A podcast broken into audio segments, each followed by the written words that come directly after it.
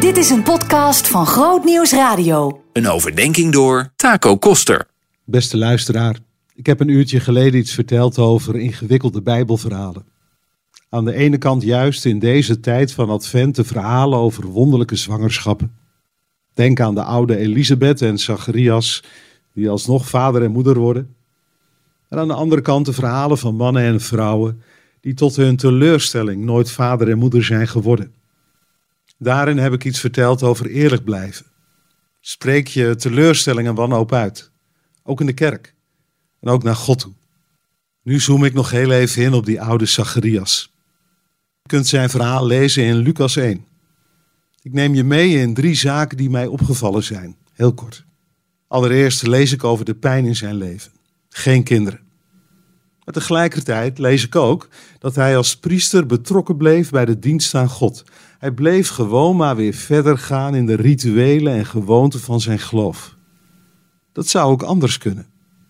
In de teleurstelling van het leven kun je geneigd zijn om alles uit je handen te laten vallen. En dat kun je op allerlei gebieden doen. Te midden van teleurstellingen vergeet je gezond te blijven eten of om op tijd naar bed te gaan. Of te midden van teleurstellingen kun je de Bijbel weggooien, het bidden loslaten en de gemeenschap van de kerk de rug toekeren. Word je er beter van?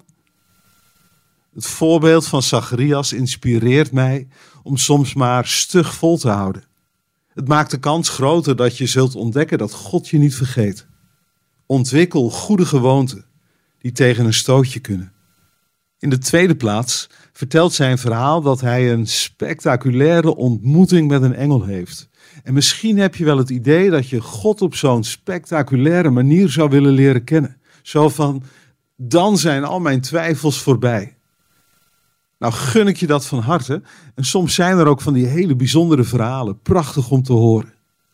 Maar vaak gaat het anders.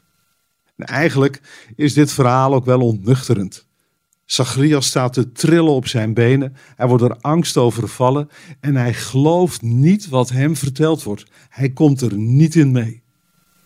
Blijkbaar kun je Gods stem negeren, ook als zijn stem op bijzondere wijze in jouw leven klinkt.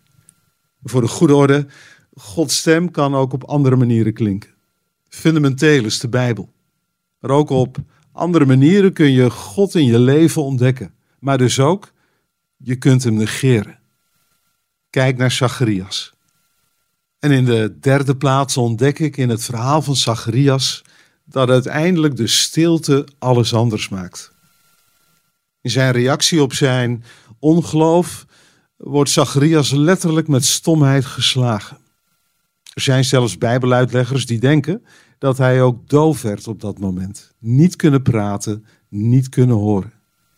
Wonderlijk genoeg is deze stilte heilzaam geworden. In de stilte kan God luid en duidelijk spreken. Verderop in het verhaal komen we een andere Zacharias tegen. Hij brengt God alle lof en is vol van de Heilige Geest. Stil zijn. Wat hebben we er een moeite mee? Wat heb ik er een moeite mee? Ik ben in de afgelopen week vooral de persoon geweest die aan het praten was, aan het appen was, aan het regelen was, aan het mailen was, aan het rennen was in heel veel opzichten. Allemaal goed bedoeld, ook dat. Maar nu denk ik, heb ik wel onbevangen geluisterd naar mensen, zonder gelijk een antwoord te willen formuleren? En heb ik God in al die drukte wel de ruimte gegeven om tot mij te spreken? Dat is mijn voornemen op deze dag. En misschien doe je wel mee. Op zoek naar stilte. Op zoek naar Gods stem. In jouw en mijn leven.